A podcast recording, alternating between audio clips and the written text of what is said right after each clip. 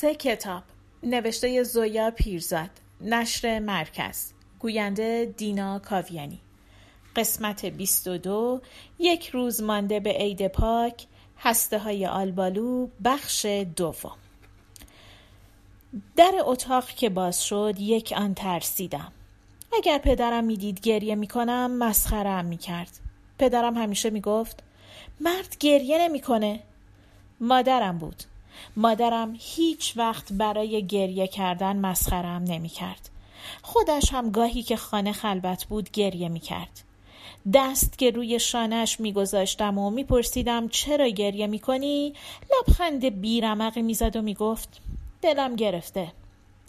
مادرم دست گذاشت روی شانم چرا گریه می‌کنی؟ پین دوز را نشانش دادم. جبه کبریت را برداشت. تفلکی گریم تر شد. تقصیر من بود. اگر از باغچه برش نداشته بودم اگه نکرده بودمش توی جعبه اگه یادم مونده بود جعبه رو سوراخ کنم. مادرم دست کشید به سرم. اگر رو کاشتیم خیارم در نیومد.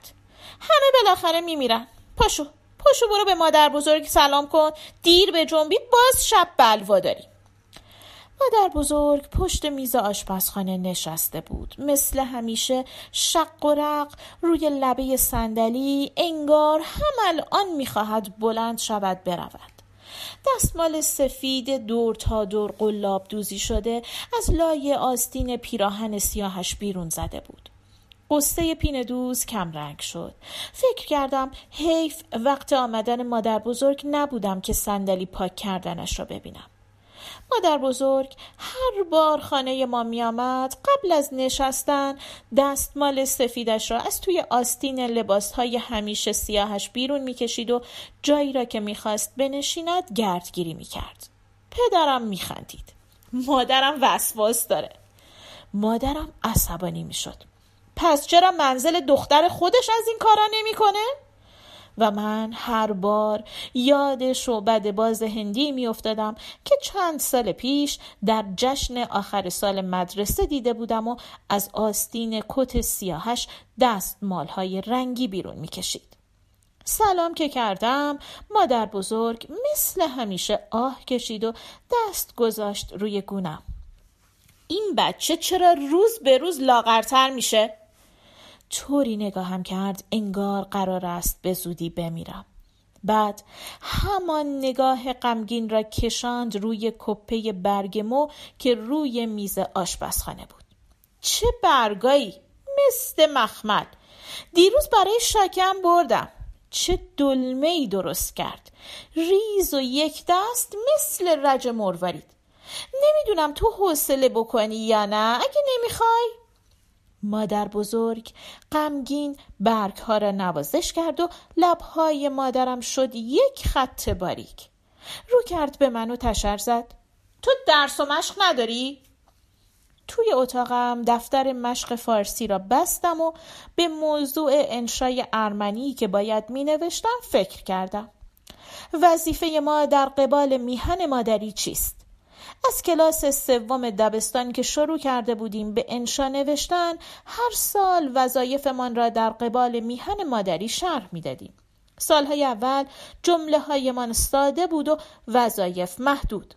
زبان مادری را خوب یاد بگیریم ملیت خود را از یاد نبریم و در دعاهایمان آزادی وطنمان را از خدا بخواهیم. فکر کردم. امسال که کلاس ششم هستم باید جمله های سخت تر بنویسم با وظیفه های بیشتر. من هم مثل همه ارمنی های شهر کوچکمان ارمنستان را فقط روی نقشه ها دیده بودم. نقشه های قدیمی در کتاب های درسی یا کتاب های قطوری که بزرگترها داشتند. به دیوار اتاق نشیمن مادر بزرگ نقشه بزرگی بود از ارمنستان قدیم که هدیه خانم گریگوریان بود. خانم گریگوریان تنها ارمنی شهر ما بود که ارمنستان را دیده بود و از این بابت چه احترامی داشت. به همه نامزدی ها و عروسی ها و قسل تعمید ها دعوتش می کردند و جایش همیشه بالای میزشان بود. شام که تمام می‌شد تک تک مهمانها به افتخار صاحب جشن آواز میخواندند. برای زوج جوان یا نوزاد آرزوی خوشبختی و تندرستی می‌کردند و بعد از خانم گریگوریان خواهش می‌کردند خاطره ای از ارمنستان تعریف کند.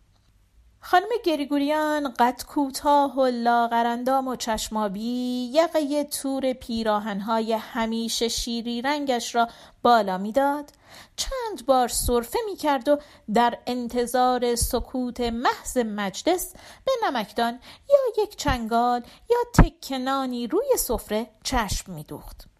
همه خاطره های خانم گریگوریان را از حفظ بودم و تا شروع می کرد می دانستم که مثلا ماجرای زیارت کلیسای آجمیاتسین است که چهل روز طول کشید یا وصف مراسم انگورچینی در تاکستان ها یا قصه هایی از مهاجرت پرماجرای خودش از ارمنستان به ایران.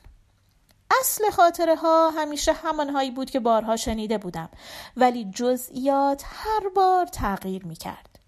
شبی قبل از خواب مادر بزرگ داشت قصه کلاه قرمزی را برایم می‌خواند.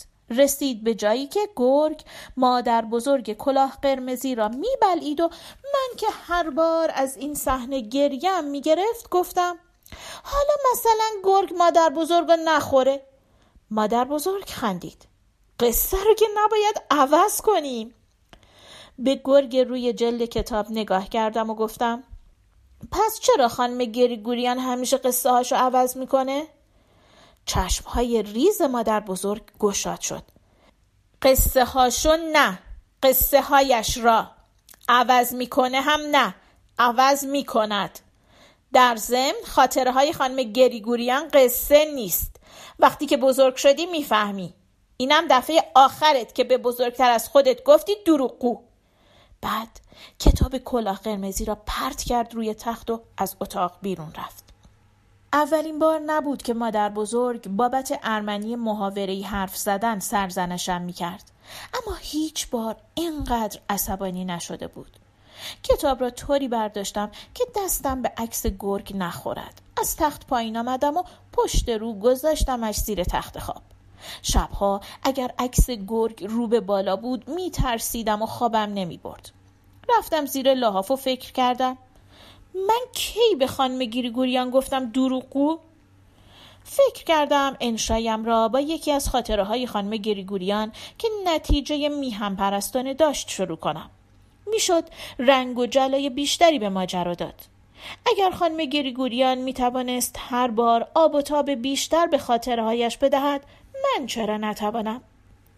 بعد انشا با چند شعار و کلمه های مشکل و طولانی تمام می کردم معلم ادبیات ارمنی عاشق کلمه های مشکل و طولانی بود. چند بار جمله شروع را نوشتم و خط زدم. جمله شروع همیشه برایم سخت بود. فکر کردم کاش تاهره بود و کمکم می‌کرد. انشای ارمنی تاهره مثل باقی درسهایش از همه کلاس بهتر بود در مدرسه بچه ای نبود که حداقل یک بار سرکوفت تاهره را از بزرگترهایش نشنیده باشد خجالت نمی‌کشی؟ دختر سرایدار مسلمون بهتر از تو زبون مادریت رو می‌دونه؟ فکر کردم تاهره چه انشایی می نویسد میهن مادری ما که میهن مادری او نبود. رفتم کنار پنجره ایستادم و به جمله شروع فکر کردم. از جایی که ایستاده بودم درخت های قبرستان را می دیدم و لابلای علف های هرز بلند چند تایی سنگ قبر. قبرهای پشت کلیسا بیشتر مستطیل های کوچک و کوتاهی بودند با صلیب های سنگی. قبرهای بزرگتری هم بودند با سنگهای تراش خورده و مجسمه های یاد بود. تنها قبری که شکل و جایش با بقیه فرق داشت مکب مستطیلی بود شبیه یک سکوی بلند در حیات جلو زیر یکی از پنجره های کلیسا. روی این سنگ هیچ نوشته ای نبود. حتی مادر بزرگ و خانم گریگوریان هم نمی‌دانستند چرا این سنگ دور از بقیه به قبر کشیش معروف است ولی در روز همه مردگان سر این قبر بینام و نشان هم مثل همه قبرهای حیات پشتی کندر دود می کردند. به ندرت به حیات پشتی رفته بودم. یک بار با مادر بزرگ بعد از سرخک گرفتنم چون مادر بزرگ نظر کرده بود بعد از خوب شدن هفت بار دور کلیسا تواف کنم. چند بار هم بعد از تعطیل شدن مدرسه به اصرار تاهره که می‌گفت بازی وسط قبرها خیلی کیف داره بازی وسط قبرها برای من هیچ کیفی نداشت. از بازخواست آقای مدیر می ترسیدم و بوی ناو و دیدن سلیب های خزه گرفته حالم را بد می کرد. تنها وسوسه ای که باعث می شد به اصرار تاهره همراهش به حیات پشتی بروم مجسمه زن تاجر بود. روی قبری بزرگتر از بقیه مجسمه زنی بود به اندازه طبیعی. نشسته روی یک سکو سرش خم روی کتابی که در دست داشت مادر بزرگ می گفت این مجسمه یاد بود را زن تاجری ارمنی خیلی سال پیش روی قبر شوهرش ساخته شوهر بین ایران و روسیه تجارت می کرد. وقتی که مرد زنش مجسمه سازی را از روسیه دعوت کرد و سفارش ساختن مجسمه را داد که می‌گفتند درست شبیه خود زن از کار درآمده. در اولین سالگرد مرگ تاجر مجسمه را روی قبر نصب کردند و چند روز بعد زن تاجر برای همیشه به روسیه رفت. همراه مرد مجسم ساز زمان و رطوبت و باران بیشتر سنگ قبرها را از شکل و قیافه انداخته بود. اما مجسمه مرمری زن تاجر هنوز سالم بود. چند بار با تاهره دست کشیده بودیم روی شال سنگی زن که قسمتی از موهای سنگیش را می پوشند و یکی از شانه هایش را. مجسمه برایم آنقدر طبیعی بود که گاهی فکر می کردم شال را بالا بکشم و موهایش را بپوشانم یا شانه ای را که برهنه بود. پرده کلفت پنجره را کشیدم و برگشتم پشت میز تحریر. پاک نویس انشا را که تمام کردم اصر شده بود. تاهره حتما منتظرم بود. مادرم توی آشپزخانه دلمه برگ مو میپیچید. گفتم من رفتم پیش تاهره سرش را که بلند نکرد فهمیدم خلقش خوش نیست. بهانه آوردم. باید چیزی ازش بپرسم. این بار سرش را بلند کرد. چه چیزی؟ به دلمه ها نگاه کردم که نامنظم بزرگ و کوچک و کج و کله توی دیگ تلمبار بود. چیز انشای ارمنی که نوشتم و صحیح کنه. مادرم چنان تند قد راست کرد که زنجیر طلای گردنش با صلیب نگیندار پرید بالا و گیر کرد به دکمه پیراهنش. انشای ارمنی تو رو دختر سرایدار مسلمون صحیح کنه. خجالت بکش. بعد اخلاقی های مادر بعد از هر بار دیدن مادر بزرگ عادی بود. اما نه تا این حد. مادرم هیچ وقت به تاهره نمی گفت دختر سرایدار مسلمون. شاید این بار مادر بزرگ در گوش کنایه ها زیاده روی کرده بود یا شاید چون پدرم گفته بود شب دیر می آید. دست کشیدم به سرم. پوست سرم مورمور شد. موریزه ها پشت گردنم را اذیت می کرد از پنجره به ایوان نگاه کردم و دنبال بهانه بهتری گشتم.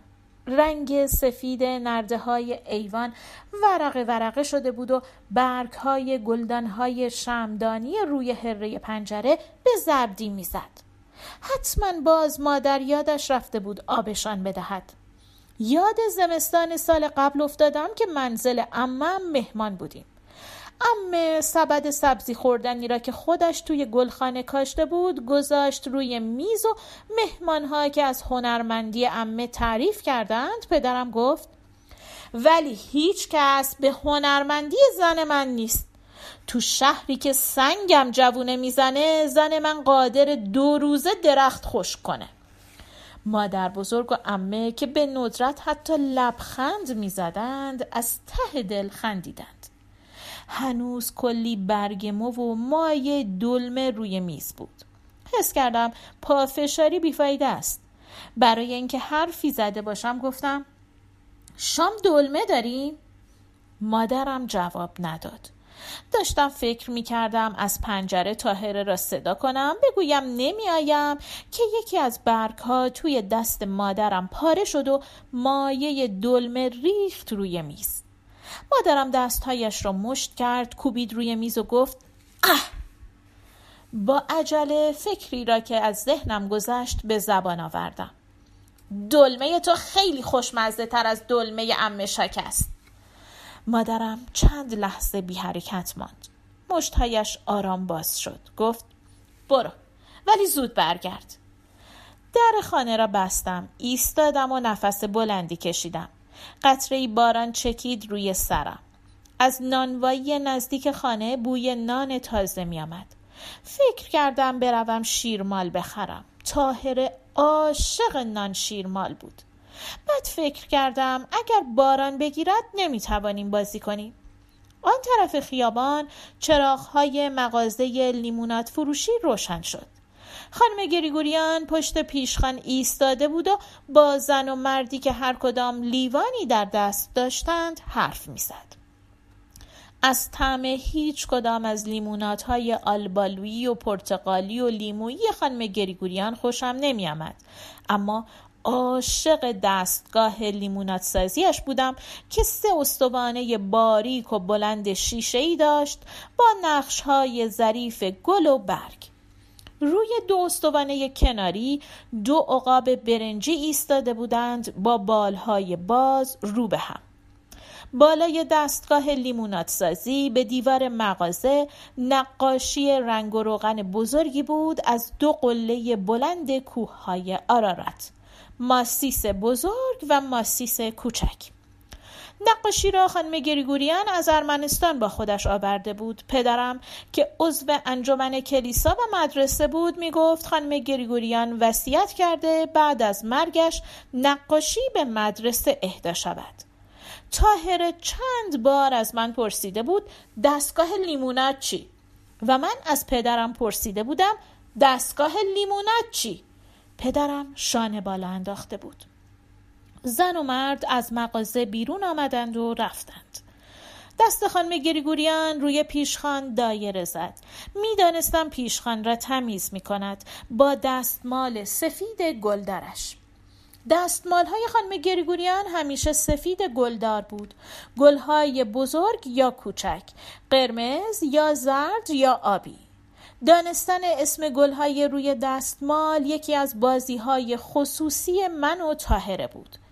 کلاس اول که بودم اصر روزی که حرف ل را به فارسی یاد گرفتم و توانستم بنویسم گل لاله با پدرم به مغازه لیمونات فروشی رفتیم پدرم و خانم گریگوریان با هم حرف می زدند و من به گلهای دستمال مچاله روی پیشخان نگاه می کردم.